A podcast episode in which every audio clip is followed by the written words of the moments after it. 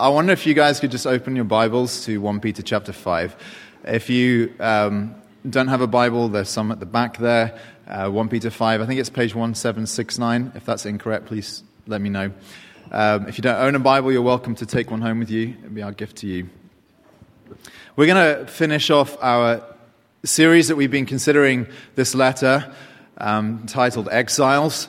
It's been a, a uh, we, have been attempting to look at the letter that Peter wrote to these churches through this single lens that he opens his letter with this address to them, describing them as elect or chosen exiles, and a way of stamping upon the, the minds of the believers to whom he is writing this new identity that they had known um, their life as being belonging to certain other identity markers. They were Greek or they were, they were Asian of some kind in terms of Asia Minor, which is now Turkey. And, and suddenly, having switched allegiances primarily to the Lordship of Jesus Christ, having become Christians, something, something happens.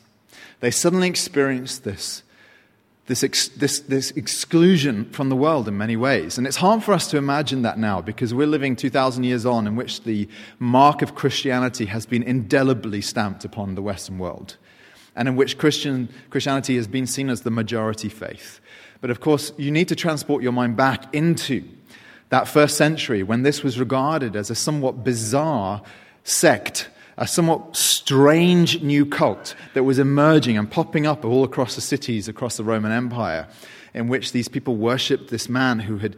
Uh, who was purported to have died and been raised from the dead. And so all of this was new and weird. And to follow Christ was, in many ways, to turn your back, as it is now, to turn your back on a way of life which, um, which is against his will, and to embrace a new way which marked you out as being strange and weird. And so the, the, Christians immediately experienced a kind of exclusion within their own people groups, within their own society, wherever they were across the world. And Peter wants to remind them you are exiles. Your home is really with Christ. Your time on earth is characterized by this experience of friction with the world in which you live. And that unless you grasp that, you cannot survive. And the reason why we've been doing this is, of course, that even though the Western world has been, in inverted commas, Christian for some time, there's been something of a radical departure in recent years. Back in the 1960s, Bob Dylan sang that the times they are a changing. And of course, ever since that was true then in the 1960s, those changes have gathered pace. And if Christianity and the secular world were more or less aligned for a long time, in many respects, there's been a great divergence that's taken place. So that to, to, to call yourself Christian now is to embrace a way of living and believing that is radically different and increasingly so from the world in which we live. And so that the description of being exiled is increasingly relevant to us in the here and now. And this whole letter has been a consideration of some of the ways that you need to think and conduct yourself in this world if you're to survive, if you're to live a life that's pleasing to Jesus. Now, I know that some of you are not Christian. I want you to understand, of course, that in considering this, you are really getting to grips with something of the cost of following Christ. Being a Christian does entail certain repercussions. And anyone who doesn't come to grips with that is vulnerable. Your, whatever commitment you make won't last. So, this is always incredibly relevant to those of you who are not Christian. I want to read the whole of the chapter to you during the course of this message, but we're actually just going to start by reading the very final verses, just the last few lines of this chapter, and then we're going to jump in. says from verse 12, this is his final greetings. He says, By Silvanus, a faithful brother as I regard him I have written briefly to you, exhorting and declaring that this is the true grace of God. Stand firm in it. That's the message. That's the, the phrase which captures Peter's whole passion and desire and heart for these Christians. Stand firm in the grace of God. There may be a million assaults that you experience, a million reasons to doubt. He says, stand firm. She who is at Babylon, which is probably Rome, who is likewise chosen, sends you greetings, and so does Mark, my son. It's interesting that John Mark appears here. He's the one who wrote Mark's Gospel and is understood to have been a close companion of Peter, and which is where he got the testament, Peter's testimony and wrote it in Mark's Gospel. Greet one another with the kiss of love. Peace to all of you who are in Christ. The thing that we have to understand as we're experiencing increasingly in the Western world this divergence that I've been describing, the thing we have to understand is that the pressures of exile, the pressure of an increasing conflict and friction between the world's perspectives and beliefs and what it means to follow Christ, the pressures will force one of two results in your life as a Christian. Either believers will fall away. And I think this is clear from the New Testament as well as from the teaching of Christ in particular that this is a very real danger. I mentioned to you a week or two ago the parable of the soils, in which Jesus described what happens to people who have received his word and yet do not persist in following him. And he described one group of people like this. He says, When tribulation or persecution arises on account of the word, immediately they fall away. In other words, he's describing a kind of fair weather Christian. Someone whose Christian life is only good insofar as you're experiencing the benefits of being a Christian. As soon as it gets difficult, that faith is proven to not be real, not to be authentic. And it seems to me that this, to a huge degree, explains the massive fall off that we've seen within churches in the last uh, half century or so, and the fact that they've just been obliterated and emptied there was a kind of fair weather Christianity, which was great when the sun was shining and no longer is sustainable when winter comes and when people feel this massive contradiction between following Christ and living in this world. There's a little sobering line in one of uh, Paul's letters uh, to Timothy, 2 Timothy, in which Paul is lamenting a number of his friends who deserted him while he was in prison. And he says this about one of them. He says, Demas, in love with this present world, has deserted me. And it seems to me that that is, that is the conflict. That is the fundamental conflict that all of us will experience at moments in our lives. That the love of the world will present a choice.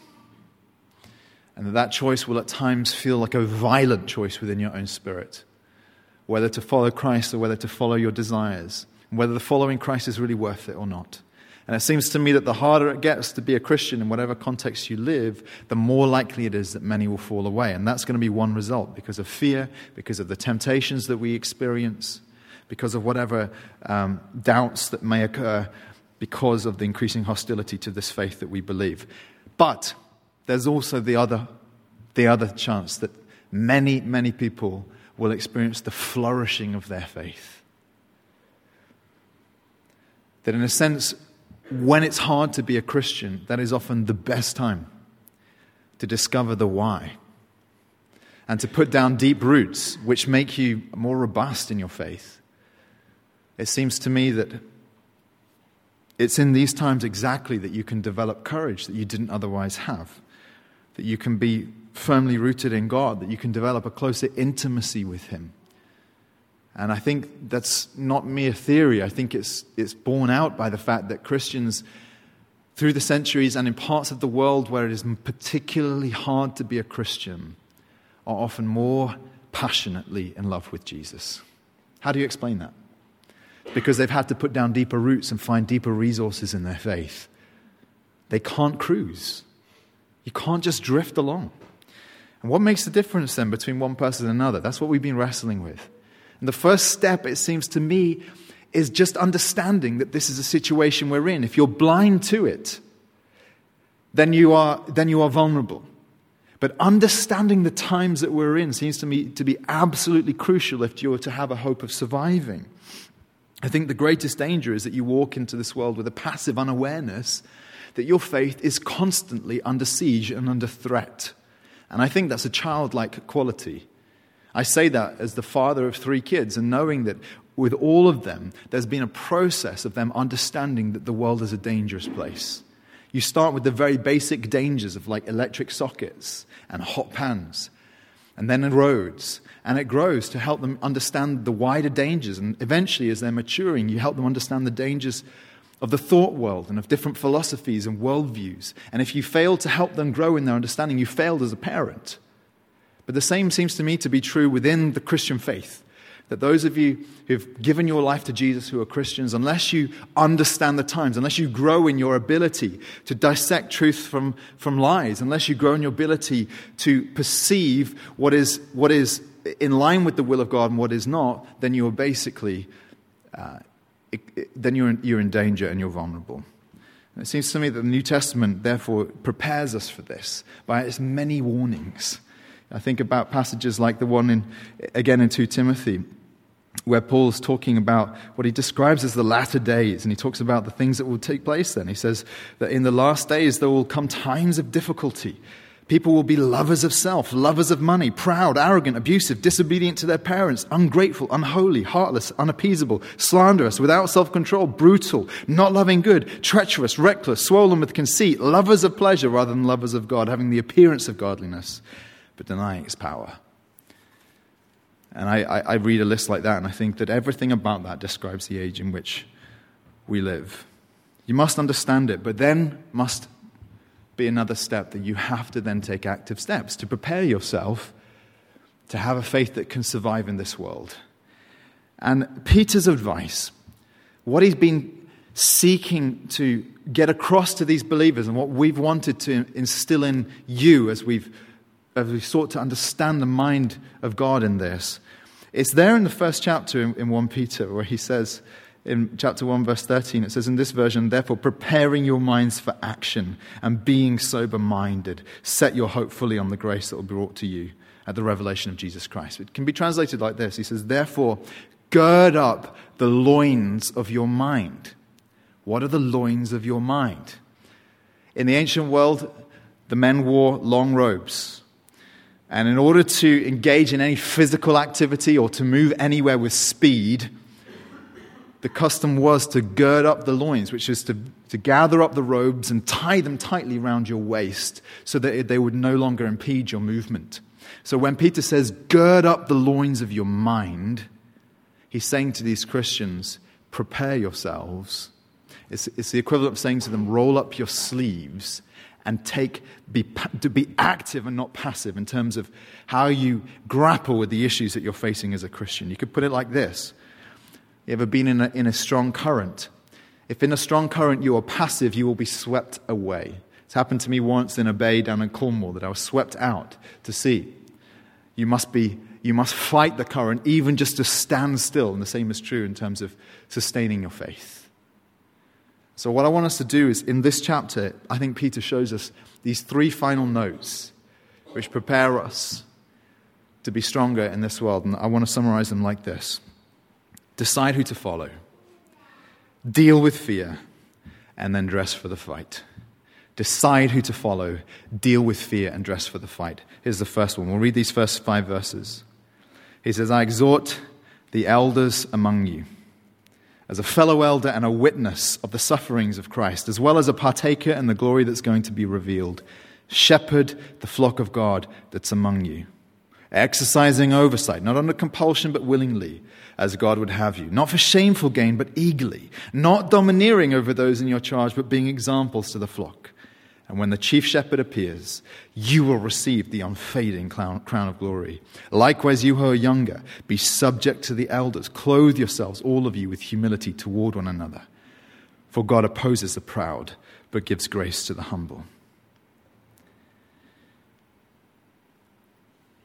What Peter is describing here are the dynamics of the family in exile, the family of God. And of course, this aspect of deciding who you follow as a Christian begins and ends with the Lord Jesus Christ. There's no question about that. Even in these verses, you can see it that he describes Jesus as the, he's talking to pastors as elders or as shepherds, but he describes Jesus, Jesus as the chief shepherd. He's the one directing the whole thing. And he reminds these under shepherds, these pastors, of the sacrifice of Christ on the cross and of his his, his resurrection and his future glory. He reminds us all of this because he's, he's imprinting on the minds of us as Christians that fundamentally we follow Christ. And I agree with that. We agree with it passionately.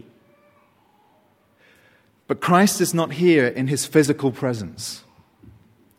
And the question is how does Christ expect us survive, to survive in a hostile environment, in exile as Christians, if he's not here with us? You read the Gospels, you know that the second that Jesus wasn't on the scene, the disciples crumbled. And the New Testament gives us a number of answers. Tells us about the importance of the Holy Spirit, the gift given to us of God's Spirit who lives in us, equips us, makes us bold, teaches us God's will. The New Testament talks about the importance of the Word of God. There's no way we would know anything of the mind of God if it were not for this book. And the apostolic doctrine is the New Testament recorded in it. But the Jesus also gave us one other fundamental resource for sustaining faith without Him being physically present with us. And what is it? It's the church. It's the church of God, the gathering of God's people, the saints. So, what Peter's doing here, in, when he talks to the elders and then he talks to the youngers, which just means people who are not elders in the church, who are not the leaders, it just means it's a way of speaking to everyone. What he's describing here is he's delineating the dynamics of how this community is meant to function, lest it become dysfunctional. You and I know that biological families are in danger of becoming dysfunctional, and when they do, the fragmenting power and the fallout of a broken family is far reaching. But when you see a beautiful family where the dynamics are, are working well, you see a flourishing. And this is what Peter has in mind. Now, I think when we talk about this, and you noticed how he talks very directly about authority with the elders and submission by the congregation, willingly submitting to leadership that God has put in place I, I know that we intuitively, as individualist Westerners, react for a number of reasons. And I think there's validity to all of these reactions, by the way, and I just want to say that at the outset. We react because human leaders are imperfect and selfish and flawed. It's true. We react because we think authority is associated with oppression and submission is with subjugation that that dynamic of authority and submission is inherently evil, we think. And we also react because we have been brought up on our mother's milk to think that the, that the highest way of flourishing is, is to, meet, to, to find my full expression in life, to live out my own destiny. And we are brought fully into the individualist mindset of the West. And therefore, this, is, this transported across into Christianity means that we put all the emphasis on your personal walk with God outside of the community of God. And I want to grant, of course, that all these things have a grain of truth in them, which is what makes them powerful and what makes people detached from church. You know, it's not unusual for people to say, I love Jesus, I just don't like his church. And, and also, even if you do come to church, to sit on the edge, to kind of float around the edge with no meaningful exposure of your life to others in any way that really has an impact on your day to day life. I want to suggest, and I think this is why Peter brings us here at the end of his book, I want to say to you, I think that's a dangerous posture to take.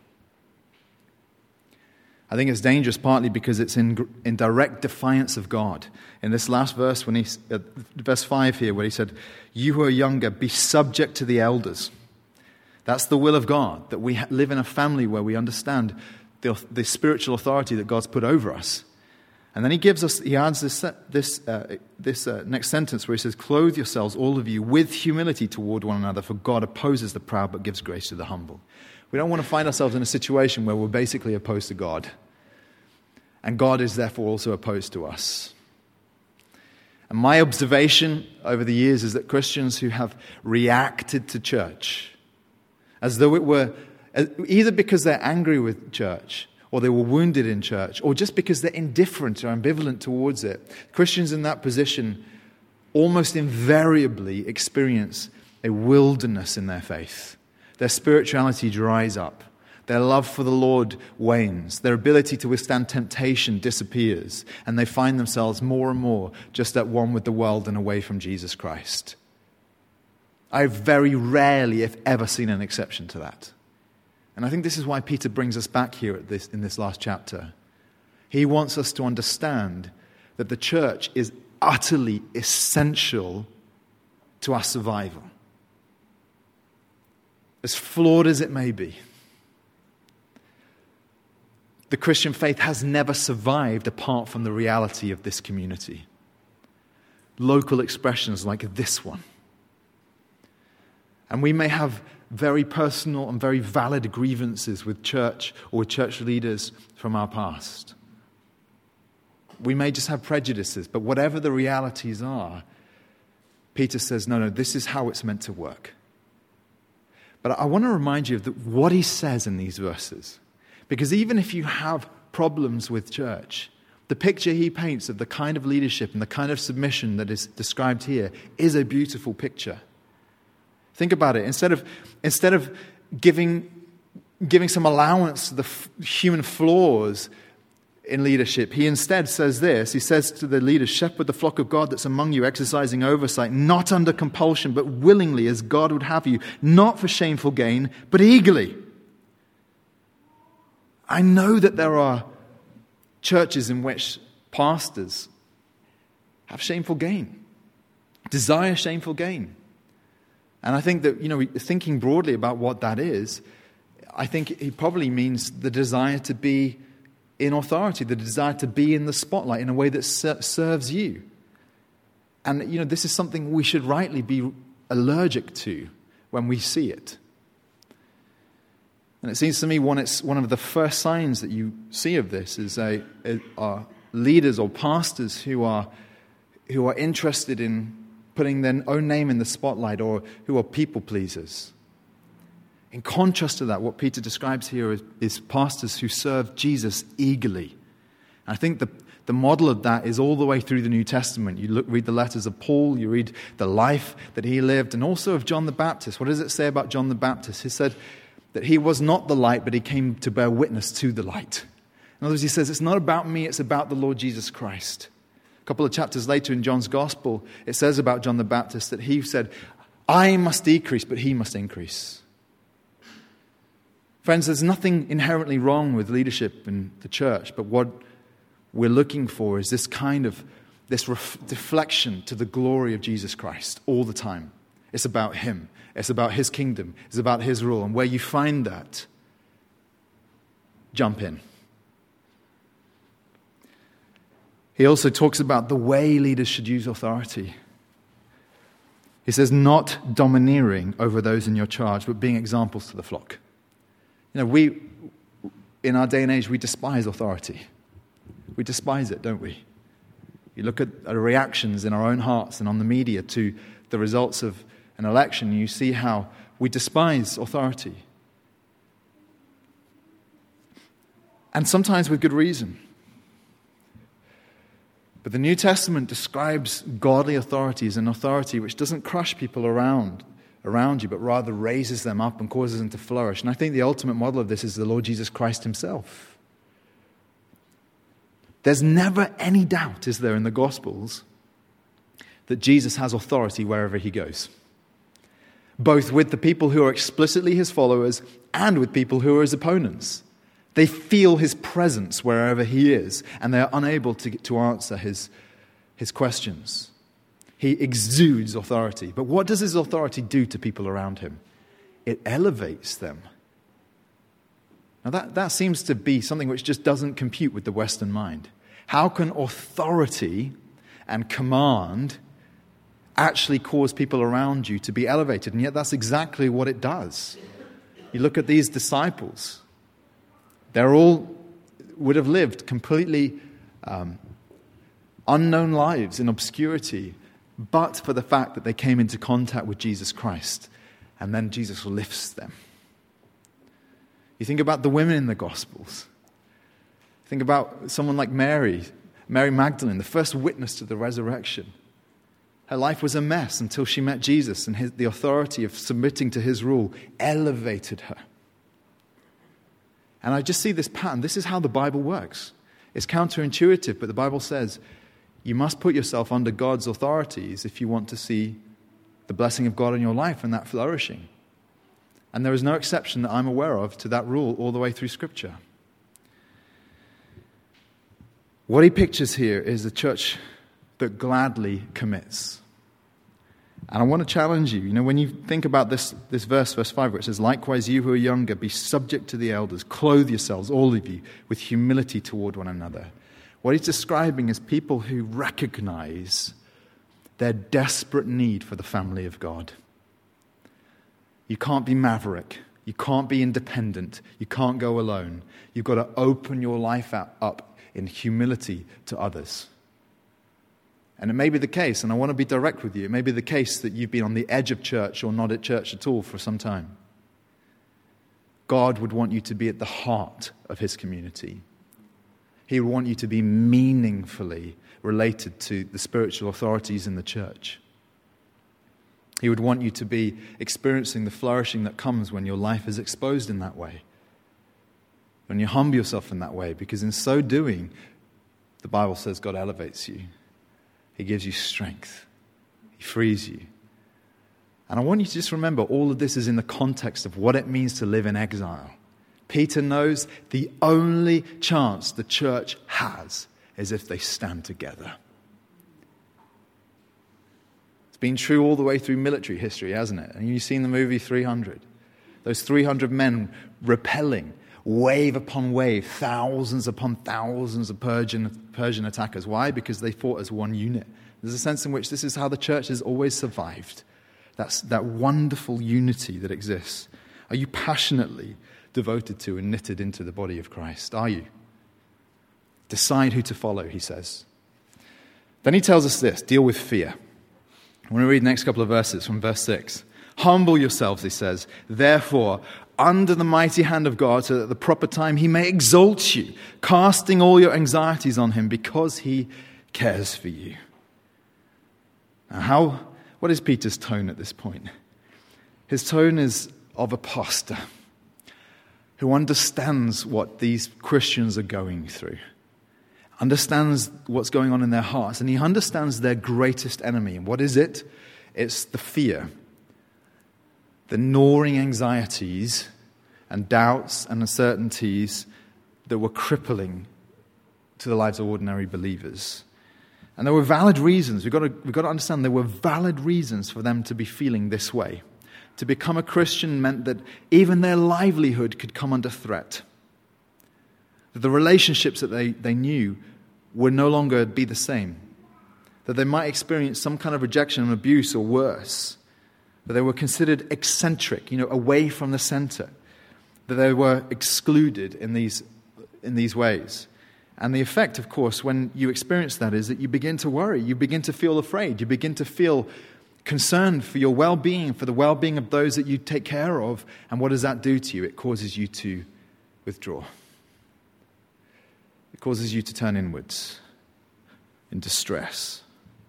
And I want to ask you this question because I think anxiety is no, no less a problem today than it would have been then. Even if, you know, on the, on the face of things, our lives have improved beyond recognition. Nevertheless, it seems to me that worry is still a very real and present issue, and one that affects Christians and, and cripples them.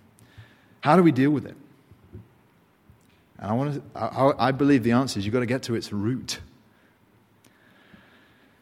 We can't allow it just to be cast as a biological predisposition. Now, I know that that's true. You know, my two oldest kids are poles apart in personalities. One of them is utterly carefree, the other one is deeply responsible and worries about things just naturally. And I know some of you are given to worry that way, but we can't allow that to be an excuse. Nor can we think of it as a, as a kind of harmless foible. That it's just part of your personality in that way. I think what we've got to get to is understand what, what Peter's telling us here that sustained and chronic anxiety and fear, which is crippling, is rooted in pride and unbelief. I think it's clear from the way Peter writes. He calls them to humility. Humble yourselves, he says, under the mighty hand of God casting all your anxieties upon him. And I think it implies, if you give this a moment's thought, it tells us, it shows us that, that all of our worry is rooted in pride and that pride leads to worry. And you play that out for a second with me, you realize just how deeply true that is. Because what does pride lead to in the how is it expressed in the Christian life? Pride is always expressed as prayerlessness. That independence from God that doesn't go to Him first in absolute need independence. Pride is expressed in the desire to control yourself and your circumstances. And of course, the more we try and control things, the more anxious we get when we realize how powerless we are and how weak we are. Of course, a Christian who is in the middle of exile, who experiences a threat to their faith, who still tries to control and, and, and lives with this way, is going to, is, is going to implode. They are. What's the solution? The question I'm asking is how do Christians, and listen, picture this, how do Christians become careless in the best sense, not carrying cares in a wrong way, and confident? How does that happen? You know, the, the, the image that I love in the scriptures of the, the Proverbs 31 wife She's described as this omnicompetent person who runs a business and runs a household and makes the clothes for her children and, and um, supports her, her husband's career and has this unbelievable you know, hand in every single pie, just amazing person. And what does it say about her? She, as a model, really, to aspire to for all of us in one sense. It says she laughs at the time to come. In a way, I think that verse is a, a kind of key to the whole chapter she has this unbelievable peace and confidence in approaching life, knowing that God's in control. And I ask, why does that matter? Well, because for one thing, it strengthens your witness. And what I mean by that is, you know, what does it say? What does your emotional life say about the God that you believe in? Does your, does your joy and your confidence communicate the goodness of the God you believe in? Or does it rather say that He doesn't love you and isn't in control and doesn't mean to do you good? It seems to me that we're living in a world which is racked with the problems of anxiety, and it is not a surprise to me because we live with this deep cosmic insecurity having been cut off from any knowledge of God. In other words, the more secular the world becomes, the more anxious it becomes, and it makes perfect sense. Why would we not be anxious in a godless universe? And therefore, a Christian has an opportunity to stand out in a profound way by our sense of measured peace and joy and freedom from worry and fear. It also helps you to love others. I don't know about you, but I know that the times in my life when I've allowed anxiety to take root are the times when I'm most likely to withdraw from other people, tend to my own issues, tend to my own concerns, and not allow my heart to open up in affection and love to others and service to others. And so I think this is an urgent issue. And the answer that Peter gives us, what does he tell us? How does he tell us that we can solve this? He tells us, friends, the fears that you would otherwise have will melt when you have a deeper knowledge of God. Humble yourselves, he says, therefore, under the mighty hand of God. I don't think that Peter expects them to experience any kind of freedom from worry unless they understand the mightiness of God. And it seems to me that that is something that Peter himself had come to understand. How had he understood it? Well, Look, this is the same man. I was reminding you a few weeks ago. This is the same man who, when Jesus is on trial, denies Jesus. Fear grips him. But something happens between then and the day of Pentecost when he preaches to, the, to thousands in Jerusalem about Jesus Christ crucified and risen from the dead. What happened? Well, he saw, he saw, he saw Jesus killed and he saw him raised from the dead. In other words, he got the privilege of seeing a story play out in which the tension built up of Christ being on trial, of Christ being crucified, and then resolved through the power of God showing himself, coming down to save through the resurrection of Jesus. And I think that solved, for once and for all, Peter's issues. It solved his doubts. It solved his concerns. It solved his theology, essentially. Because he, he saw the whole arc of the story being played out in front of him, saw that God is in control, that God is working things together for good, that God's plans cannot be thwarted. Our anxieties always reveal deficiencies in our theology. Peter had grown to know something of the mightiness of God. And friend, the deeper that you come to know the Lord, the more that fear can dissipate. So he tells us decide who to follow, be part of a family. He tells us deal with fear. We ought to, of all people on earth, be the most confident, to be the most peace filled. And then he tells us this last thing dress for the fight. I want to read to you verses 8 to 11. He says, Be sober minded, be watchful. Your adversary, the devil, prowls around like a roaring lion, seeking someone to devour. Resist him, firm in your faith, knowing that the same kinds of suffering are being experienced by your brotherhood throughout the world. And after you have suffered a little while, the God of all grace, who has called you to his eternal glory in Christ, will himself restore, confirm, strengthen, and establish you. To him be the dominion forever and ever. Amen. This is really Peter's final note in his letter, and I, this is where we end. What is it? It is a final call to robust, assertive stance against the devil and his schemes. The devil wants to take you out. That's what the Christian needs to understand and know. And Peter's saying, Look, you need to get this. It's a reminder that this Christian life is a spiritual battle. It's what Paul said in Ephesians 6 that we don't wrestle against flesh and blood, but against, against the principalities and powers of this dark age. Now, why, why do we need to finish here? And I think, I think the answer is that Christians don't immediately grasp this. Certainly in our context we forget the seriousness of what we're doing. We stumble into monotony and boredom and the ordinariness of life that you, you go through the motions. You go to church on a Sunday, you go to work every Monday, and so your life just unfolds in a very mundane, plodding way. And you can begin to forget that the entirety of the Christian life is a life lived in a kind of death battle where life and death are at issue here heaven and hell. That there is a kind of spiritual war for your very soul and those around you that's at play. And the, incre- the more secular we become, the more detached we become from any real, meaningful spirituality, I think the less aware we are of the spiritual realm.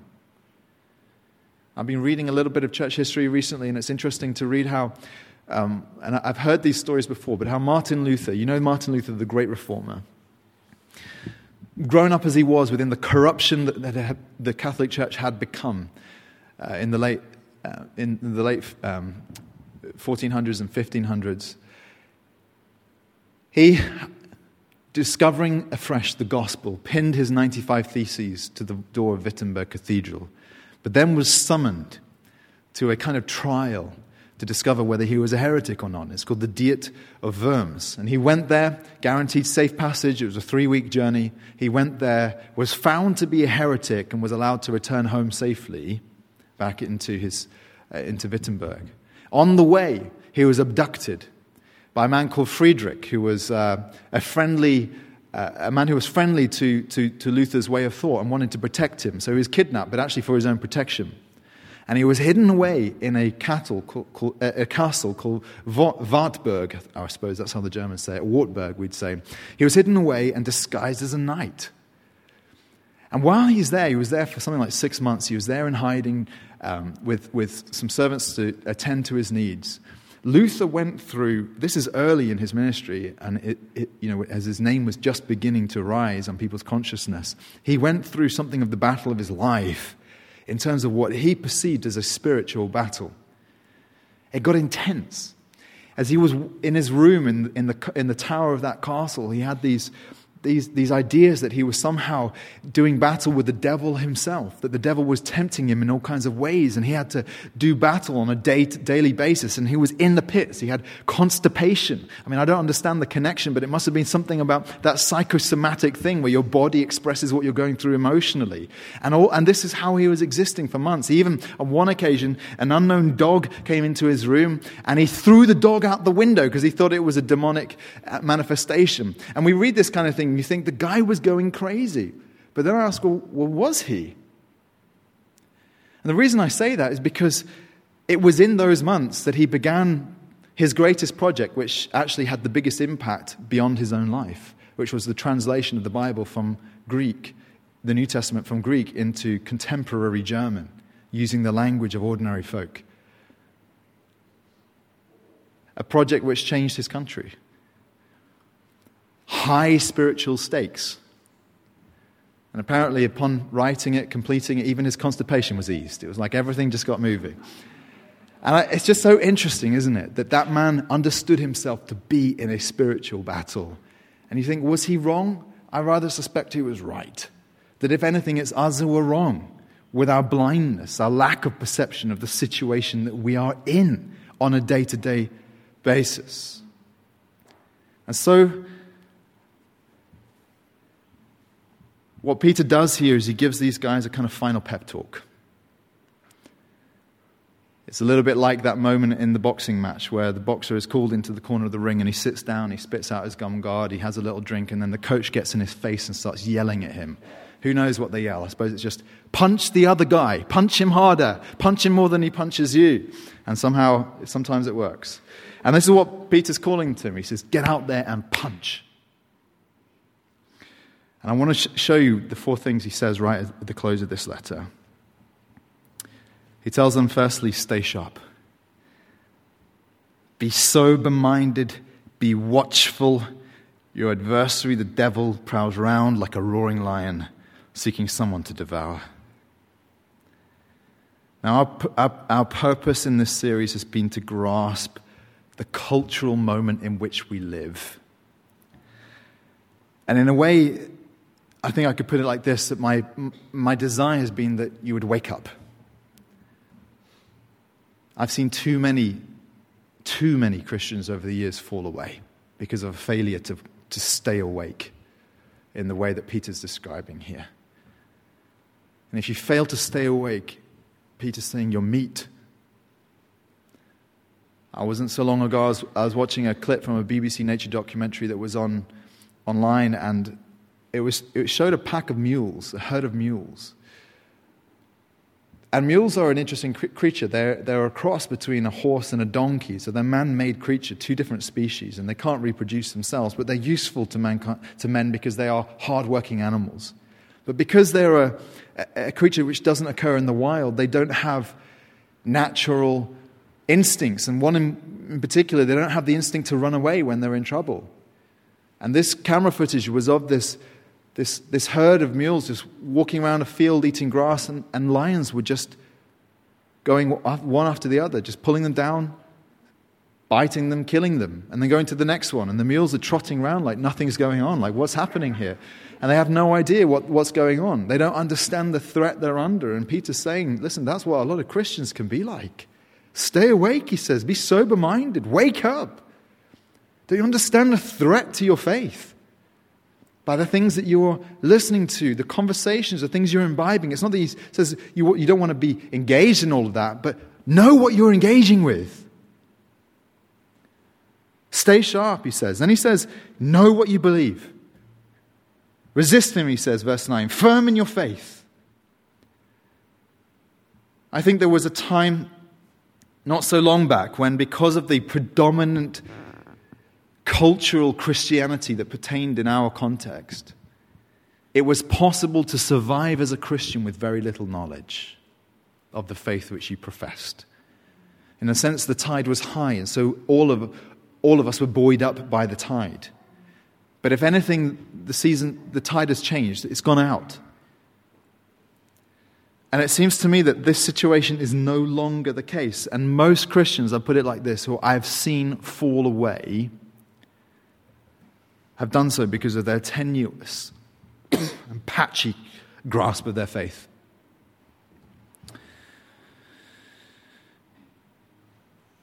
One of the analogies that we used earlier in the series was of the changing seasons. It's possible when the sun is up and it's summertime, as it has been for Christianity in the West for a long time. It's possible to survive with few layers.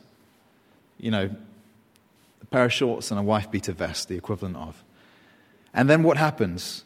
As the, as the seasons change and the cold, the biting cold comes in and winter comes in, everything changes. It's only those people who are equipped, who are dressed well, who survive the winter. And in a sense, this is what Peter's talking about when it comes to understanding your faith. And it's been running all the way through this letter, but he says it here again. Resist him, firm in your faith. And it reminded me of what he said over in chapter 3.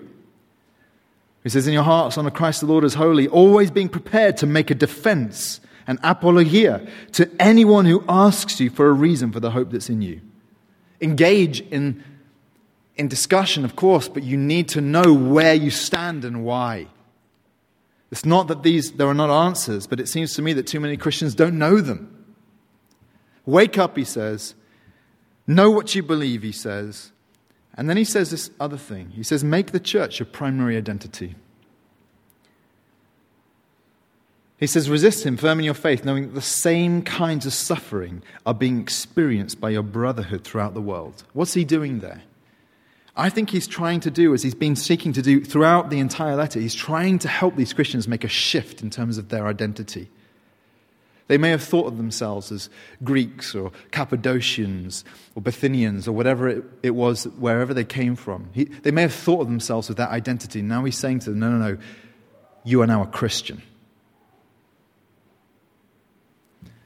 You remember those verses in chapter 2 where he says to them, that you are a chosen race. He's using the language of national identity here. You're a chosen race, a royal priesthood, a holy nation, a people for his own possession.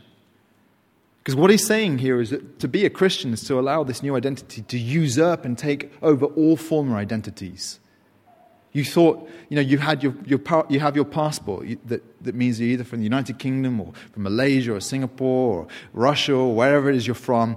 And he says, in a sense, the minute you become a Christian, that passport is handed in and you receive a new one. But not all Christians get this exchange. Where you derive your sense of belonging will, to a large extent, determine the strength that you experience on a day to day basis as a Christian. Either you want to belong to the world, and your identity is firmly rooted in this world and in what this world can offer you in terms of its success, in terms of its acceptance, in terms of the relationships, and so on. In which case, if that's you, what happens when you're being attacked or mocked for your faith? Well, what happens is because your identity is here with the world, you detach from your Christian faith a pattern I've seen far too often. And what Peter rather wants the Christians to do is to take a step sideways and say, no, no, no, don't you understand? This is who you are. You're, you're a believer. And to have solidarity, as it were, with the Christians all around the world.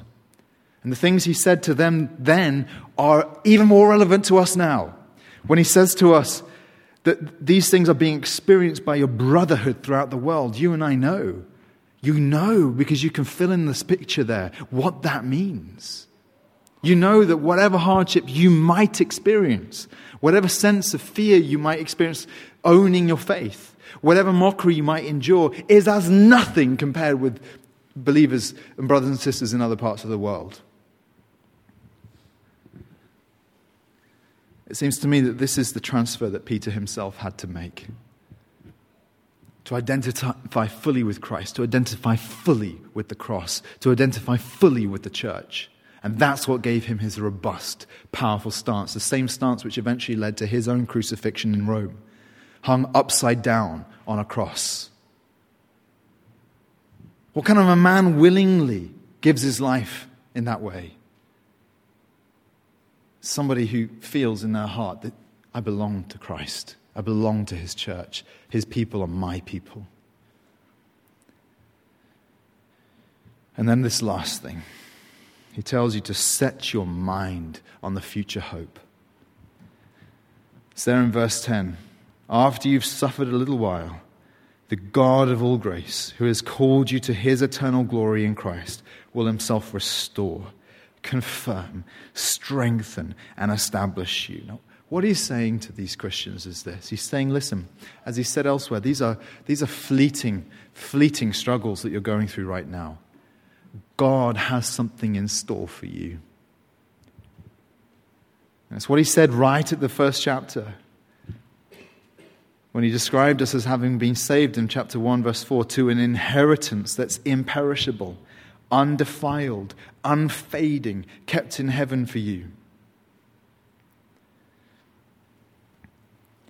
Ultimately, what he's disco- encouraging you to do is to recognize that the faithful Christian is someone who, who has reckoned with this calculation. Either the promises of God that relate to the future are empty, and in which case, no amount of suffering could possibly be worth enduring for the cause of Christ. If it's all just hot air, why would you? Just live your life well now. Just eat, drink, and be merry, for tomorrow you die, as the Ecclesiastes puts it. Or the promises of God are true and real that when Jesus gave promises of reward and when he gave promises of inheritance and of eternal life with him, all of that is real. In fact, if anything, it's more real than what you know here and now because it's more lasting, undefiled and unfading, he describes it. And you may be sat there asking yourself the question well, how can we know? Because, of course, if it's all true, then any amount of suffering is worth enduring in the present that I might possess what cannot be taken away. And you ask, well, how can you know? And the answer is very simple the resurrection. The resurrection. If Jesus did not rise from the dead, all of our future hope is gas. It's just air, it's nothing. But if Jesus was raised from the dead in that physical body, that emerged from the tomb. And if he ascended to the Father's right hand, and if he is one day going to return to reclaim his world, and I have every reason to believe that that is true, and Peter himself describes himself as a witness of these things, and in fact died for this claim. If it's true, then, friend, that ought to give you the deepest possible certainty, rock like faith upon which you can live this Christian life. This whole series is about hope, bringing about, hopefully, inducing a kind of a shift in our minds where we think of ourselves differently, where we're more robust, where we're more prepared because we ultimately recognize that our whole lives are standing upon Christ and his claims. It seems to me that the church desperately needs to grasp this. And I want to ask you have you? Is this who you are? Is this what you love? Is this what you live for? Maybe you can pray with me. We want to ask the Holy Spirit to just seal this in our hearts and confirm in our hearts this new way of thinking, this identity. Let's pray together.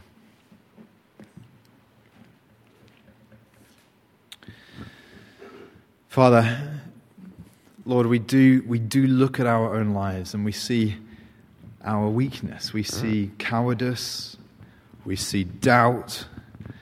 We see uncertainty. We see independence. We see a lack of spiritual fervor. And Lord, we pray that in place of that, you will, I pray, Lord, that you'll bring about a new way of thinking.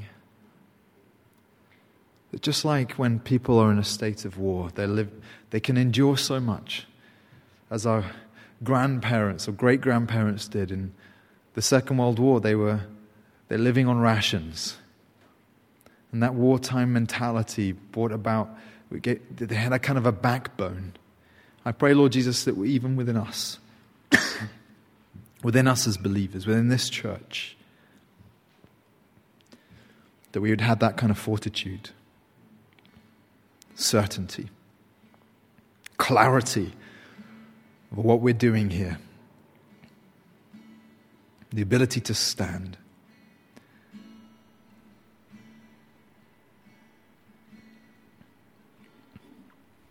Amen.